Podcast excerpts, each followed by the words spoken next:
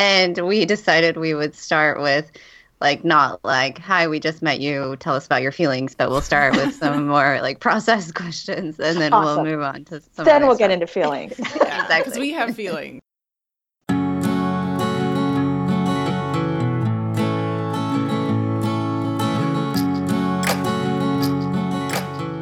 Hey, welcome to Marginally, a podcast about writing, work, and friendship.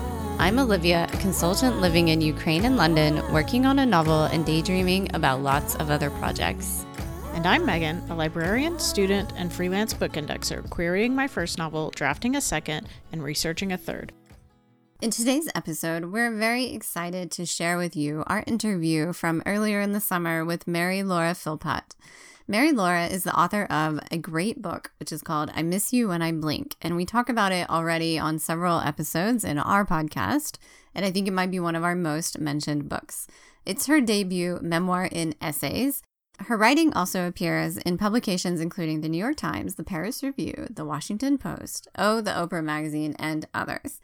Mary Laura really examines, uh, and it's what we really love about it, the overlap of the absurd and the profound in life. This book is not just loved by us, it was also the number one spot on the Indie Next list, named by booksellers nationwide. It's featured in various magazines and websites, and you can get a short snippet of it on the New York Times or read a review in things like the Washington Post or hear a conversation with her on NPR. Additionally, Mary Laura is the author and illustrator of the book Penguins with People Problems. She is the book enthusiast at large for Parnassus Books, where she was also the founding editor of the digital magazine Musing. And she's also an Emmy Award winning co host of A Word on Words, which is a literary interview show on Nashville Public Television. She enjoys traveling around the country to speak with people about creativity, work, the ups and downs of perfectionism, which we talk about quite a lot in our interview with her, reinvention, reading, writing, and she lives in Nashville, Tennessee with her family. We hope you enjoy the interview as much as we did. Um, yeah, so one of the things that really interested us, um, especially in the context of our podcast, is the fact that you do a lot of things. Um, and they are both different and the same at the same time. Like they're all kind of writing related, book related, mm-hmm. but they aren't all just sitting down writing things. And so I was just really curious how you um, oh, I guess for our listeners who don't know, you have your um, Word on Words, your television interview program, um, and you do your stuff with Parnassus Books, um, writing mm-hmm. the newsletter thing. I can't remember what it's called, mm-hmm. but I do read it. Um, and book reviews, and you you know you write your own things, um, and you actually have a background in communications and doing writing for other people, kind of on a corporate ish level. Um, or nonprofit level. How do you?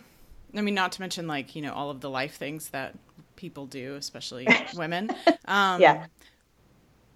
What does that look like for you? Like, how do you sit down and do? I guess get whatever done that needs yeah. to be done at what times? Do you do it regular? Is it a regular thing? Do you just kind of go as you need to? That is a good question, and it is a question I keep asking myself. how how am I going to do all these things? It changes. I mean, it, it sometimes it changes on a day to day basis, but I think it also changes for me, at least in seasons. So I've had seasons of my life where most of my daytime working hours are spent on day jobs. So, um, for example, there was for about five years, I ran Musing, which is the digital magazine for Parnassus Books, and that was like that was my day job that I would get up and work on whatever we were covering and get that done. And then, you know, at the end of whatever hours I spent on that, I would feel like I had had a, you know, successful work day. Check that box. Um, the TV show, which is um, is on public television, and we have 15 episodes a year, of which I shoot seven, and my co-host shoots seven or eight. That doesn't add up to 15, does it? one of us gets seven, one of us gets eight.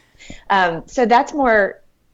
That kind of happens intermittently. That's not something that's in my life every single day as part of my work life. Um, but then I've had seasons of life where, um, especially over the past couple of years, where I've been working on larger creative projects of my own. So instead of just writing, you know, trying to pub, I used to have a goal to publish four or five essays a year. in major outlets. And I would feel like if I could like quarterly get a, a good essay out there in front of a lot of eyes, I would I'd feel good about that. Um, when you're working on a book of essays, you, you have to speed that up a little bit. So it's been tough the past couple of years to balance everything because it's just it really doesn't all fit within a day and for me like a lot of people when i say a day i really mean the school day because in the afternoon my house gets a lot noisier than it was at 10 a.m so it changes. It changes a lot. What kind of the routine that has worked for me for the past couple years is get up get everybody out the door sit down do some portion of day job work because if i can do that I feel like I've accomplished something. Then switch over to the creative work because sometimes at the end of that portion of the day, I feel like I've accomplished something, and sometimes I don't. Sometimes I delete all the words that I wrote. Um, and then kind of move back into checking email. And, you know, there's so much administrative stuff that just eats up the day. That was a long-winded answer to your question. But the answer is there I don't have a perfect formula like a set way that I can go it's 20% this and it's 30% this during these hours. I wish I did. I wish I'd figured that out. I don't know how I don't know how it's going to look going forward. How do you deal with that? Um, as I think Olivia and I both are well, I know for sure are perfectionists as well. And so there were so many things about your book that really spoke to us that we will talk about when we get into the feelings section um, of this interview because we have an agenda because that's what you have to do. Of course. Um, actually we don't have an agenda but um, it's not actually written down but we can write it down if we need to so we can check it off.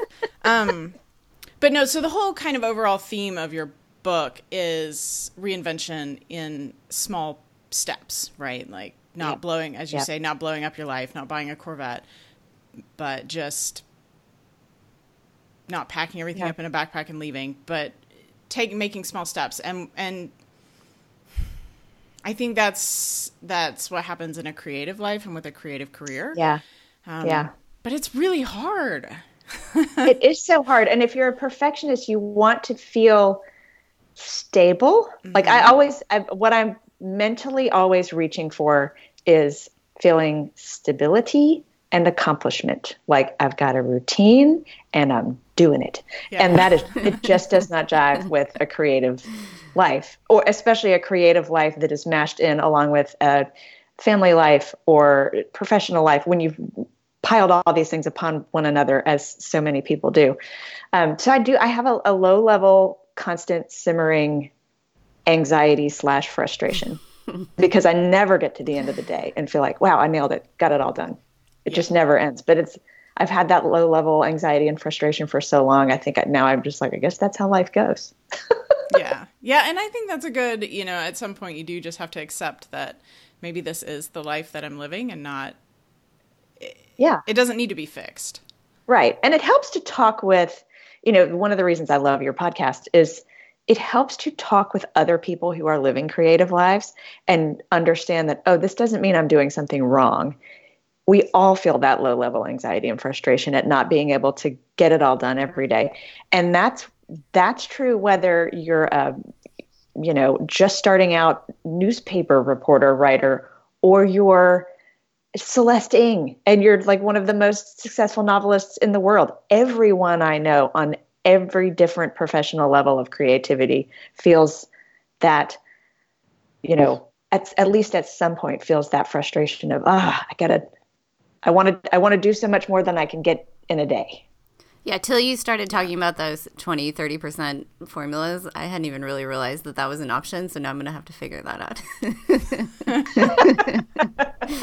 yeah. Make a pie chart. Get yeah. it all sorted out. uh, but one thing I also really liked in what you said, uh, which also appeals to me, but is a little bit unconventional if you follow lots of creative things, was that you start with your day job work – um, and you get that out of the way and then you move on to creative work. And number one i mean did you experiment with the other way around? And also like how do you turn off the day job? Like because for me i know that i can get so much achievement if i just do my job uh, and it's so much harder if you do your creative work and so it always feels like it's more urgent to do the other stuff and i can push the creative work forever yeah yeah and i mean most people would probably tell you, in fact, I would probably give the advice to most people that if you don't prioritize your creative work, it will get pushed to the side. And so, probably for most people, the better way to do it is to sit down and say the first hour of my day is for my novel or whatever, and then I will move on to my to my day job. I am in my personal way of doing things. I'm playing to my neuroses. One of one of my neuroses is I I don't even feel like I deserve to exist if I have not checked something off in a day. So I'm I'm giving myself the gift of great, you've done something. And that puts me a little bit more at peace. And then I can focus on the creative work without having this guilty, like, what if I spend two hours on this and I delete it at the end of the day and then I haven't done anything? And then who am I why am I here? Why do I deserve to have oxygen? So I'm playing I'm playing to the neuroses on that a little bit. Uh, I really like that though because I have recently realized that I feel a lot better about writing after I check my work email and I kind of know there's no fire to put out and then I can actually relax a bit more. And it's sort of like if you listen to everybody else's advice and you don't feel your feelings, uh, then you can maybe really not be very uh, good to yourself. Like if you think, no, I'm doing it wrong or whatever. Right, right. I'm doing it wrong. I'm not doing I'm not doing the mantra that everybody else has. I mean, not everybody's mantra works for everybody else. It I mean, I will say there is a danger, of course, that if you start your day with your day job, you will never make it back to your creative work because email never ends and phone calls start up and then somebody's texting. So it does require discipline and persistence to draw that line and set that boundary in your day and go, okay, now we're shutting down these windows and we're opening up these windows and I got to shift gears. And some some days that happens more successfully than others. Yeah, but I think um, once you've once you've done some of the work things, it's easier to put them away because you can say yeah. I've or it is it is for me. Um, I've checked these things off, and then it's okay if it takes me three hours to write 500 words because I'm staring into space. Um, right, when, right. Especially if you work in some sort of collaborative field where multiple people are working on the same project at once. You may need to get some balls rolling in the morning so that other people can do what they need to do, and in the time that they're doing what they need to do, you can turn and look to your own creative projects. Yeah, and I think like for me, I use like usually forty-five minute kind of breaks or whatever, or not breaks, but actual working periods. And if you sit there and refresh your email, like not that much happens in forty-five minutes, but you can easily stare at your email for forty-five minutes. So, uh, like it's easier for me to turn it off. It's not even that long of a period of time. Yeah. Okay, so that's quite deep on tech on your on your uh, schedule. Um, we really wanted to also talk to you about how, I mean, you mentioned a little bit about, you know, your goal for how many essays you were going to publish before, but we were interested in, um, I guess, a little bit more as well about the background about how you came up with the idea of publishing a book of essays. Did you set out to do that and, and that sort of thing?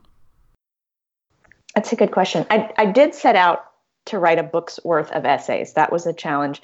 Once I had once I had been writing essays for a number of years, I could see I got a little confidence in the fact that even though every time I finish an essay, I am sure I will never have an idea ever again, another idea will bubble up. So I, I, over some time, developed some confidence that if I kept going, the stack of essays would indeed grow. And so I challenged myself to write a stack big enough to become a book.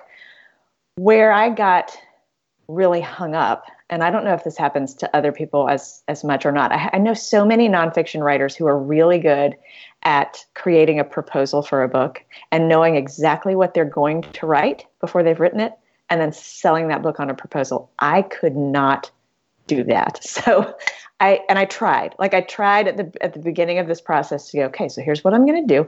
I'm going to write 200 pages worth of essay material, and it will be about and that's where I got hung up. I couldn't summarize something I hadn't written yet. I don't know what I'm writing until I've written it. So I, I did try to write a proposal. It was horrible. Um, it was really vague. You could tell I didn't know what I was doing. I didn't know where I was going to go with it. Um, and my sweet agent tried to take it out and show it to a couple people and very quickly it became clear that everyone could tell I didn't know what I was doing. I didn't know what I was writing. And so I we took it back and I said, "Okay, I just I got to go off by myself for like 2 years and just write, write, write, write and then look at what I've written and figure out what it is." And once I once I see it, I'll be able to summarize it and I'll be able to see like what are the overarching themes? Is there a narrative arc? And thank goodness it turned out that there was. Once I had written, I think it's I think there are 32 total essays in the book, although there were 35 originally and 3 3 I yanked because they just didn't quite fit. But once I had written them and moved them around and gotten them to sort of snap into place in a cohesive way, a larger narrative did evolve. And so at that point, I knew what I had written and I could go out and say, I have written a book about the following things. And it's actually, you know, it's not just a collection of essays. It kind of turned into a memoir. So we've been calling it a memoir in essays, um, which I wouldn't have known to call it. And I wouldn't have known that it would have developed into that in the beginning. So it was, I really had to write through the process of figuring out what I was doing, which is so frustrating, but it's real for me. no, I think that is interesting. And I also, I mean, I really liked the flow of the book. Um, no, we really loved it. I mean, we could talk probably for like an hour on each one of your essays, actually. Um, uh, but I can't, I've now forgotten what I was going to actually ask you. So, Megan, maybe you have a question. one of the things that at the point with where Olivia and I are um, is we're writing things, we have day jobs, but we're not writing things that anybody wants at this point. Yeah. Um, so yeah. how did you? You had already you had, you had published a book before, Penguins with People mm-hmm. Problems, which is mm-hmm. hilarious. Um, and but it's completely it's the same totally different it is totally different but it's also kind of the same thing i mean it's as you say like how to be a person right um, but so here you had you said i'm just going to take did you is two years just like kind of an off the cuff thing that you said just now? Or were you actually saying like i am going to take it's going to take me two years because i know how long it takes me to write things. Um, how do you deal with that sort of uncertainty? It sucks. I hate uncertainty so much. And what i really what i wanted so hard was for someone to say to me i guarantee you that at the end of this time this will this won't be for naught. It will be published. People will read it. People will like it. That is what i wanted so bad. And i understand that that is a fantasy at least for me that exists about as much as unicorns exist. And i cannot i cannot get hung up on wanting that because that is just not real.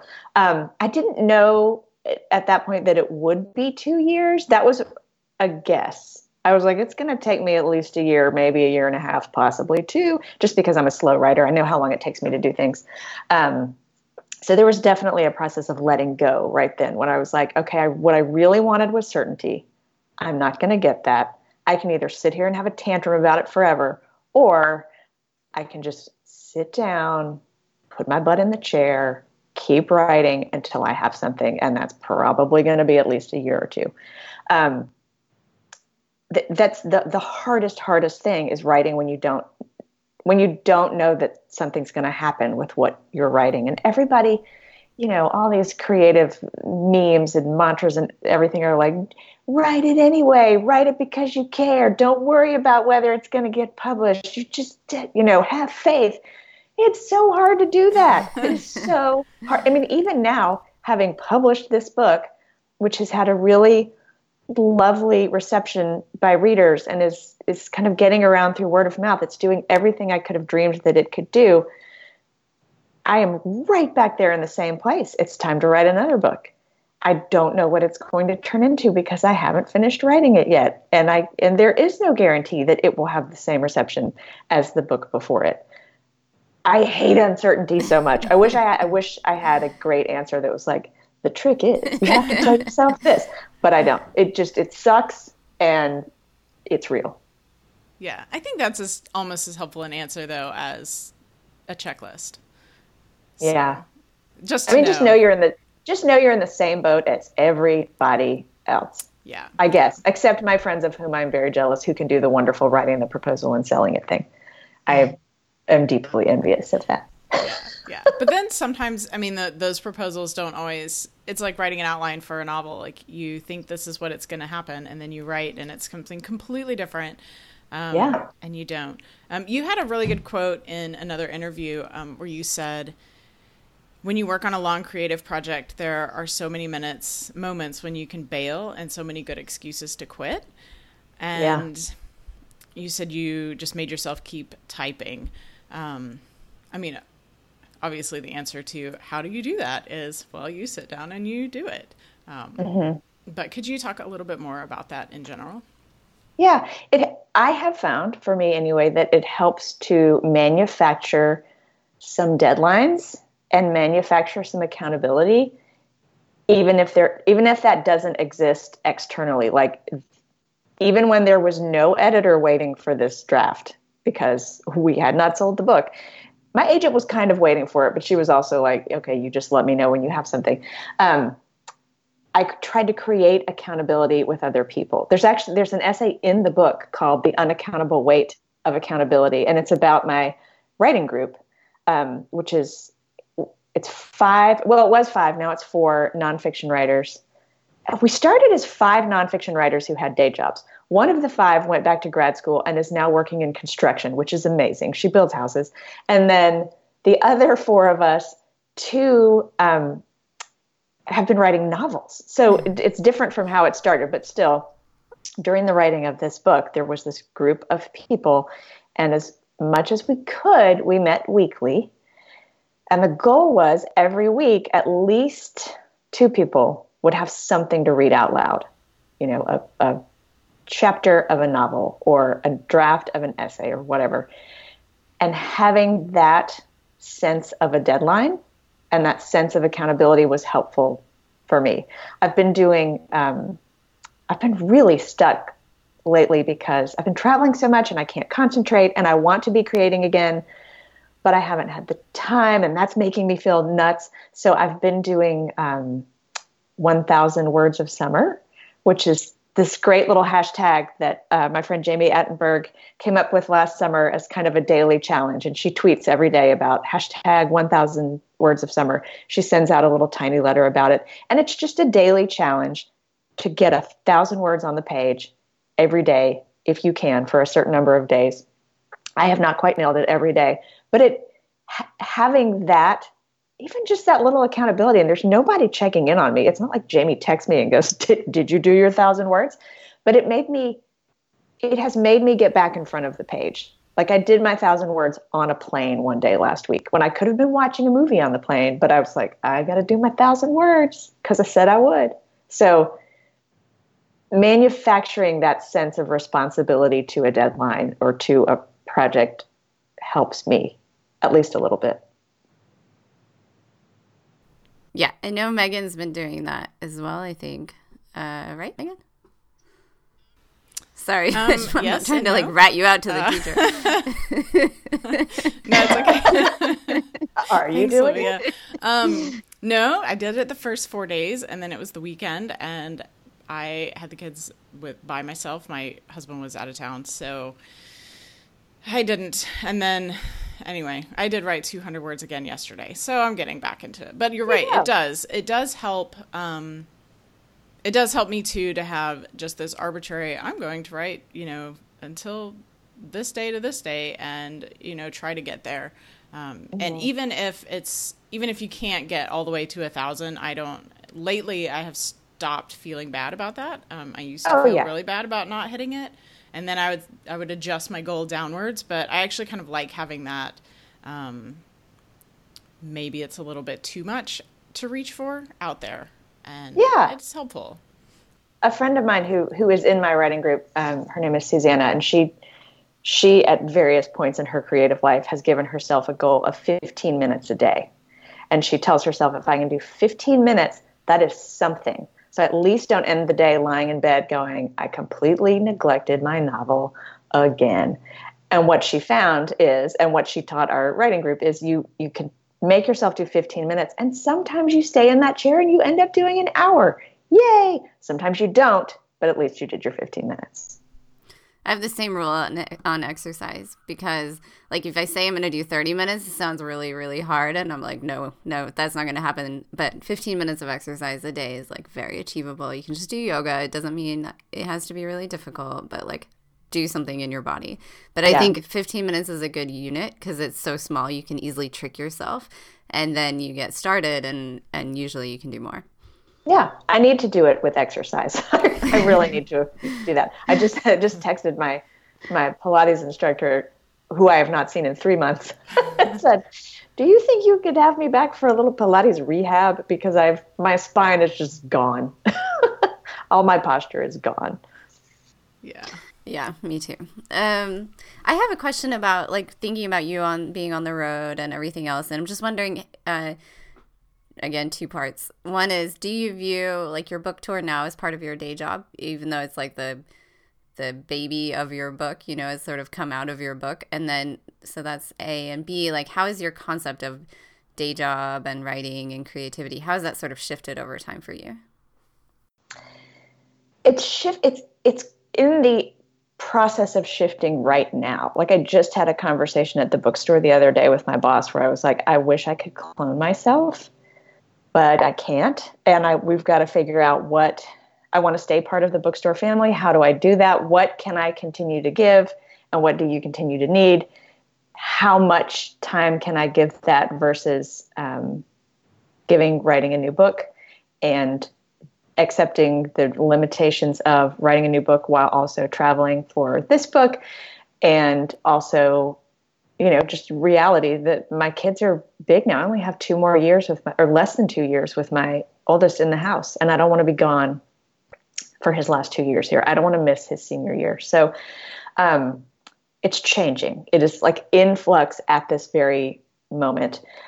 The travel for the book could have been done like could be over by now. If, if i had taken just the, the the budget that my publisher had for book tour which first of all i'm so so grateful that they had any budget at all for it because i fully know that that is not usually the case.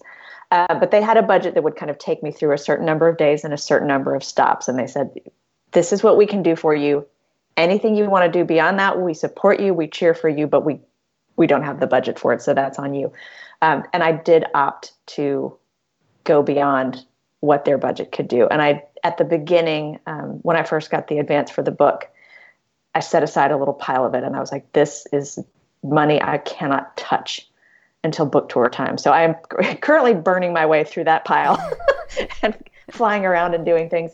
Um, and I view that as kind of an investment, not only in this book and helping this book find its readers through word of mouth, which I think is the way this book is going to find its its readers. I'm not a celebrity. I, you know, this is not like the summer's hot novel.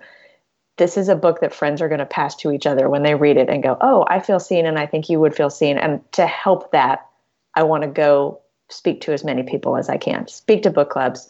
Speak to um, I've done some really fun corporate events where like a company has a book club and I come in and I speak to the employees. So I'm trying to do that and I do still have some stops. Summer's kind of quiet, but this fall I have some some additional travel and I'm really just kind of looking at it sort of like a day job, but sort of like this is this is my investment in helping this book find its readers, which hopefully if this book finds its lots and lots of readers and I ever manage to write another one, those readers will be ready to accept the next book. So I'm, I'm looking at this as a good kind of career investment. I hope, and I hope I'm right.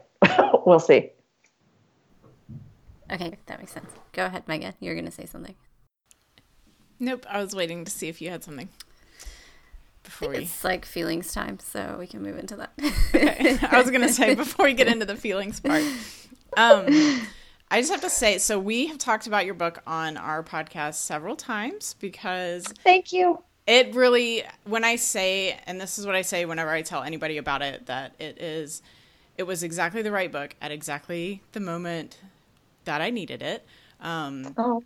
And it's, it was, it was just really like, it's such a great book. So if anybody hasn't listened to it yet, it is a good summer read. I mean, this is coming from somebody who reads things like how to Do Nothing by Jenny Odell is what I'm reading right now. It's my poolside read. It is so good. Um, I, I am like a crazy evangelist on the street for that book. It's so I'm good. passing it out like candy. Yeah, it's a perfect Sorry. poolside read. But anyway, um, you know, I'm not. I don't necessarily pick up like a beach read for a beach read, if that makes sense.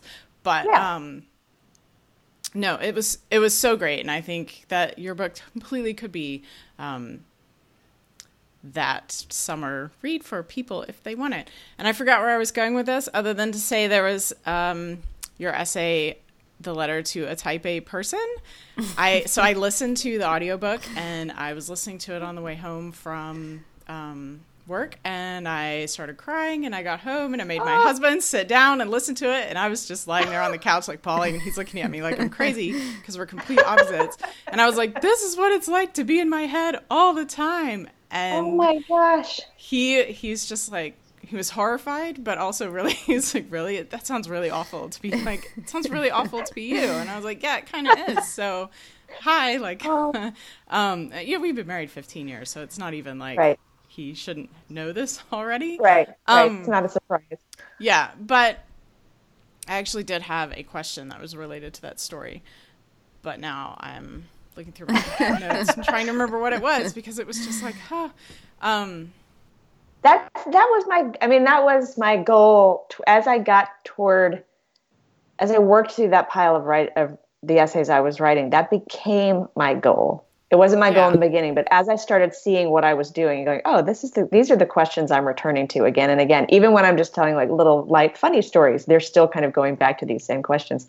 My goal became other other people may feel seen when they read this and feel understood, and then the people who love them may understand them better. So. I'm I'm sorry you cried in your car, but I'm but I was okay. It was very happy, cathartic. But I'm happy that it had that effect yeah, it was really good, and that and that is kind of where I guess I was going with this. Is um, I mean, essay personal essays are personal by nature, um, and memoir is personal by nature. But I think there's always kind of this this tension inside, like how how much do you share, how personal does it get? And don't worry, I'm, we're not going to ask about your family and how they feel about it.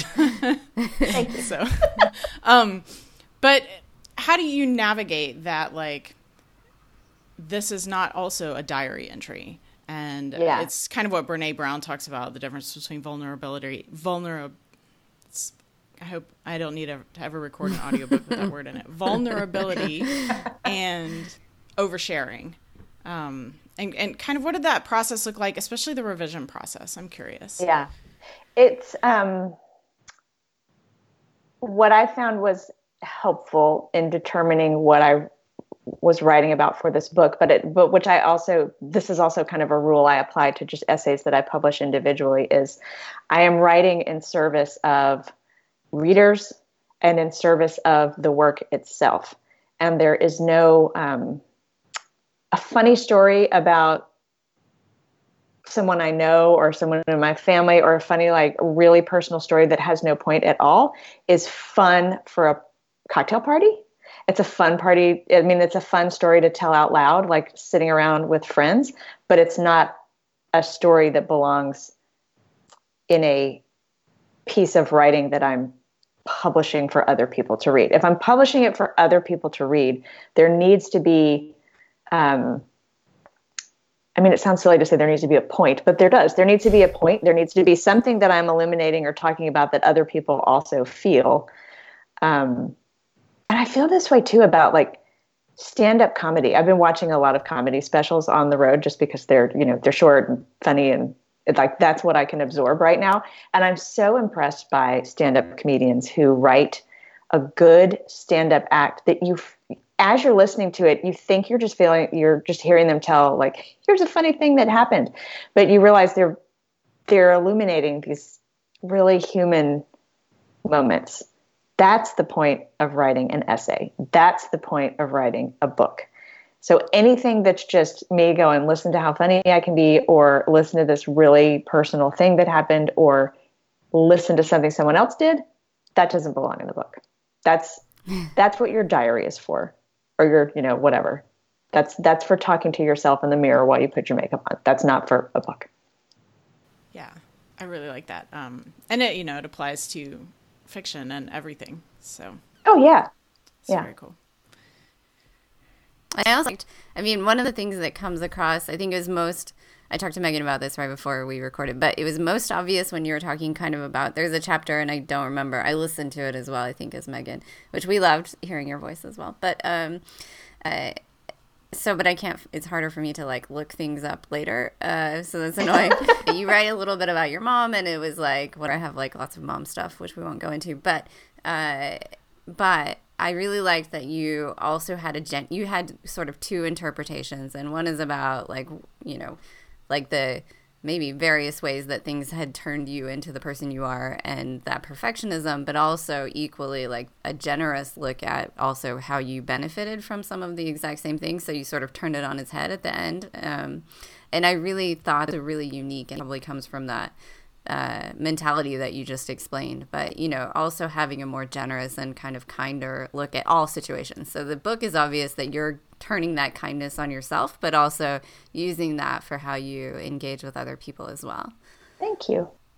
One of one of the things that I learned as I was going that I didn't know that this is what I was sitting down to write, but it turned out to be the writing process itself turned out to be an exercise in this was showing myself the same empathy I would show other people, which I feel like most of us are not very good at doing. Even the most empathetic among us are so kind and expansive in our view of other people's motivations and our way of going, oh, you tried your best and I love you for it and, you know, good job. But we don't extend that same empathy to ourselves. And as I was writing through all the various um, moments and phases of life that I write about in this book, I was having to show myself that same empathy because otherwise that would be a really shallow book. It would just be like, here's me getting it wrong again and again and again and again, the end. you know, I learned nothing from it. You learn nothing from it. You know, we're, no one is changed by reading it. So that was something I sort of learned to do as I was going. But did that, okay, so tell me a little bit more about that because I actually think that's I mean, some people it applies in a lot of different scenarios. A lot of people writing novels maybe have characters that remind them of themselves, and they're a little harsher to them. So how do you, I guess, how do you layer in? And I mean, did you was your first draft like here's all the stuff I did wrong, and then uh, later you're like, all right, I'll be nicer, or yeah. Each essay I drafted, I drafted and polished in and of itself. So I would work through one essay, you know, with the terrible draft, the slightly less terrible draft, that you know, the ten drafts in a row till I got it really, really good. Then there was a a higher level whole book edit, but I really did it kind of essay to essay. And very often, what happens when I'm drafting these types of stories is first I just tell it like it's all a big joke. Like, here's something funny I didn't Look, I'm such a perfectionist. Sometimes I play imaginary game shows in my closet. It's just so I can win things. It's nuts. And then I go through and I go, okay, well, what is the point of telling that story? And I try to dig a little deeper and connect whatever's funny about that story to whatever is human in me and in other people. And then I try, I don't, I don't necessarily want to end every essay with a lesson or a bow or like, and that's what it means to be real. Or, you know, I don't want it to sound cheesy. I don't want it to sound like, you know, the end of Sex in the City where she's like, I couldn't help but wonder. I don't want to do that. Um, but I do, I do want there to be some sort of journey from the beginning of es- the essay to the end where I start out going, I wonder what this means that I do this or that this happens. And I get to the end and go, it could mean this. And the nice thing, the fun thing about doing a collection of essays is that they can build on each other. So if I publish one essay in, you know, a newspaper or whatever, you're just reading that, you know, those 1,000 words from start to finish, and it's got to have some kind of point within a thousand words. But being able to layer them upon each other means they can kind of talk back and forth to each other, and you can build those points and those questions and answers as you go. And that was really fun. That was fun to do. Can you tell me? This sounds like you're interviewing for a job. I don't mean it to sound like that, but it's also a reflection of my day job. Uh, can you tell me something that you learned about, I guess, life when you, like, in the course of writing that book? Because I'm sure you also kind of thought you had lessons anyway that you wanted to share, and then probably learned some new things through the writing process. Oh gosh, yes, tons, tons of things. I mean, one one thing that I learned by the end of the book, And I feel like I read a lot of memoirs or a lot of stories where at the beginning the person is like, I once was this way. Here are the ways that way was terrible, but now I have changed and I am better. I have fixed it. Here's the solution. I learned as I was writing through all of this that that was not the story I was telling. The story I was telling was was here are some things about me that aren't all that great and maybe here's where they came from but it doesn't really matter where they came from. I don't know. Here's where i have ended up in life with those things and how i have found a way to move forward in a livable somewhat happy way. But i haven't you know i've reinvented my life in a number of ways but i haven't reinvented my whole mind and my whole soul. And i am still a perfectionist I am a more self aware perfectionist. I am more in tune to my own patterns. Having written this book and looked back at a variety of different patterns playing out again and again, I now see those patterns in my daily life and go, "Oh, I'm doing it again." and that's and just that is helpful. Like I'm I'm living differently because I'm more aware of what my mind does. But there's I mean, there is nothing like writing a memoir to make you become aware of your own personal mental and emotional patterns because it's like you're fast forwarding your video. It's like there I was at 10, there I was at 30, there I was at 40. Oh, look at me doing the same thing again and again.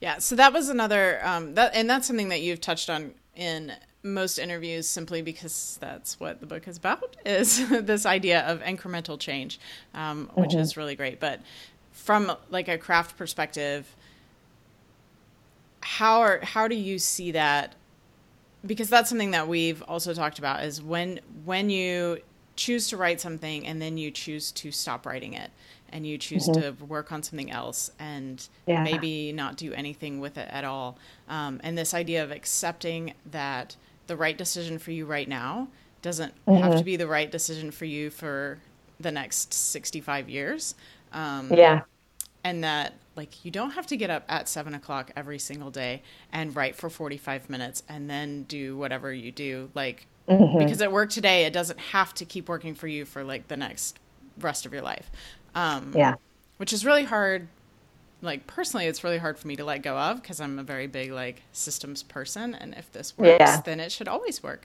um, but also right. the idea of letting go of letting go of a past decision without blame um, yeah it's hard and saying like and and and so i mean from a personal personal perspective but also from a writing a writing perspective and how is that something especially as you're i'm assuming that you are in the middle of writing something new and not mm-hmm. sitting around going what am i going to write about next? Um, and like i'm somewhere writers, between i'm somewhere between those two phases. Yeah. Um, is this really a good idea? Or yeah right. How how does that apply that whole idea of like incremental reinvention and letting go and own sometimes you have to stick to a decision whether you want to or mm-hmm. not um, and make yeah. it work for you. Um, how does that how does that apply to your process? Practice helps. Practice quitting things mm, helps. it's so hard. Um, it is so hard. And it, and very commonly i have found if someone has a little bit or a lot of perfectionist tendencies, they are also a completist. So they are someone who won't give up on a book until they've read to the last page. They won't turn off a movie until they see how it ends. They they will see every decision they've made all the way through to the end. And sometimes that comes with um, sort of a mental assumption that once I have made a commitment to something or a decision to do something, I am I am stuck in it for life. And like you said, there are some things that that are that way. But most things are not. And you and whether that's a routine you know a writing process routine or um, where you live or what your job is or a project that you've started if you practice quitting it does get easier. If you practice letting go of a piece of writing and going you know what? Never did make that work. I'm going to put that in a drawer and move on freeing yourself from feeling like I can't let go of this until I finally get it right.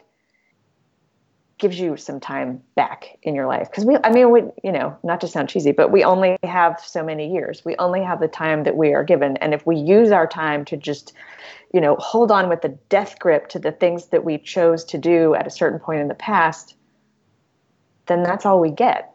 So you have to you have to practice letting go in order to start new things and in order to get to try things a different way in the future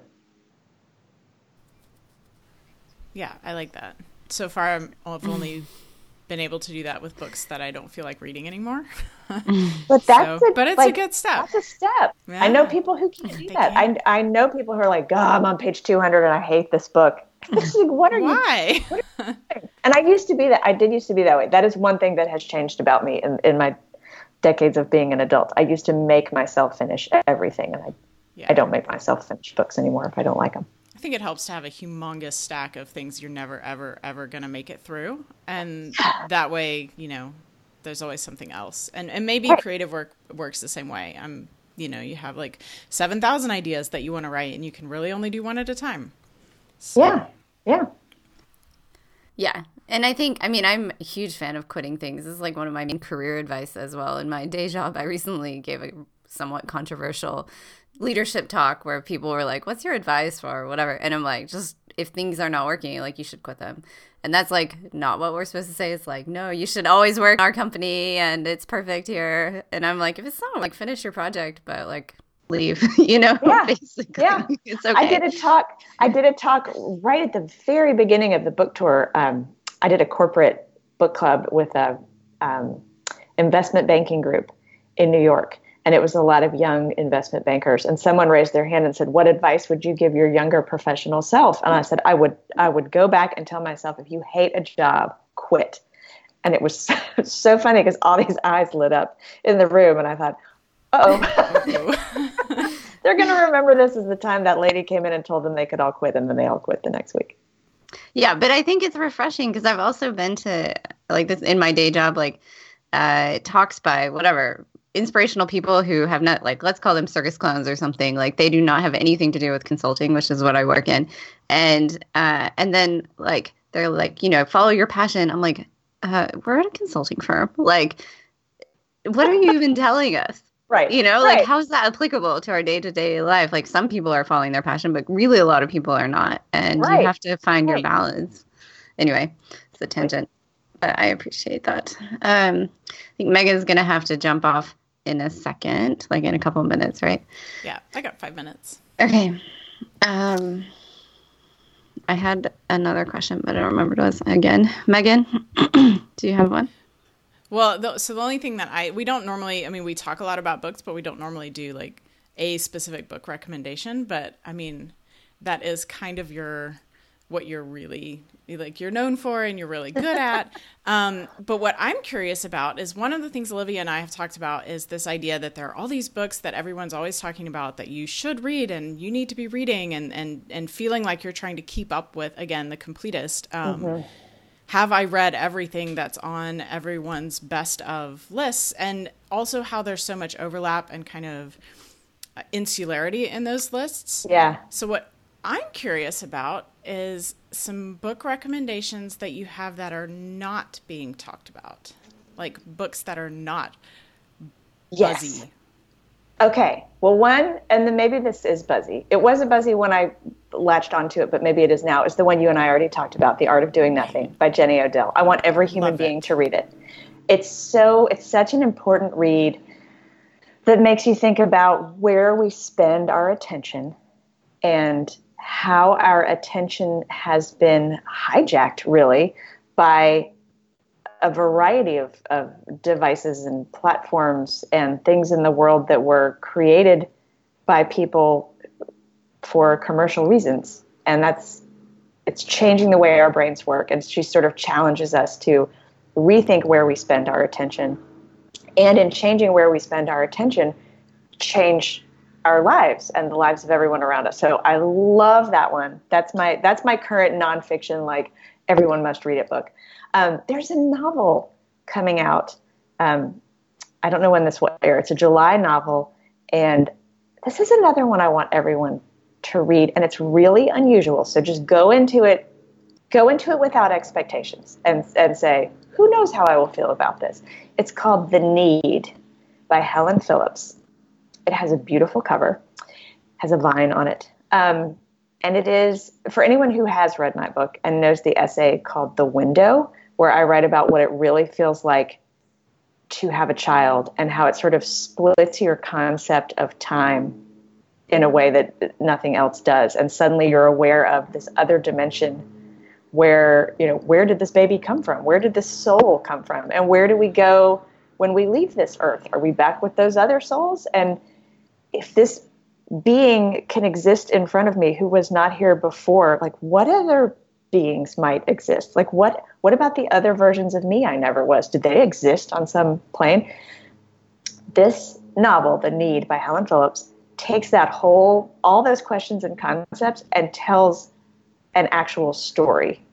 Like it's an actual story in which all those things unfold. And I'm being vague about it because I don't want to give it away, but you start you start this novel thinking that what you're witnessing is a home invasion that this woman is home alone with her two little children and and someone has broken into her house and from there things happen and it gets weird and it gets kind of meta and and it's really an unusual book but it's also such an important book and i i want everyone to read it i feel like it reflects so many things in our minds and so so many things that that don't match up with the real world but are very real in our heads. I, I love it. It does sound amazing, and I love that description of things that don't match the real world but are real in our heads. So yeah, I, that's there's so many little private jokes and private weird things that when you say them out loud to someone else, you realize other people think that too. And that book was oh, this way for me. Well, thank you so much. Um, I wish we could talk longer. So, thank you for having me. But yeah, this yes. has been really delightful. Thank you, yes. thank you. I loved it. This is great. I'm such a I'm a huge fan of of what you two do. So thank you well, for including me. Likewise. Thank, you. thank you, you so very much. much. Thanks. Thank you. Have a great day. Wherever you, you Thanks. You and that's it for this week. You can find us online at marginallypodcast.com and on Instagram at marginallypodcast. Our email is podcast at marginallypodcast.com. And if you haven't already, please subscribe to our newsletter. The sign up form is on our website. And if you enjoy the show, please consider rating it and leaving a review in your podcast app and or sharing an episode with a friend. This will help us to grow our community. Thanks for listening and happy writing. Marginally is produced by the two of us, Megan and Olivia, so excuse any amateur issues. We're working on it. Theme music is It's Time by Scotty Kaska. Show notes for every episode are available at marginallypodcast.com. If you enjoyed this episode of Marginally, you might also enjoy one of our favorite podcasts, Hashtag Am Writing with Jess and KJ. Every episode is full of great information and encouragement. Look for it wherever you get your podcasts or find the link in our show notes. Thanks for listening.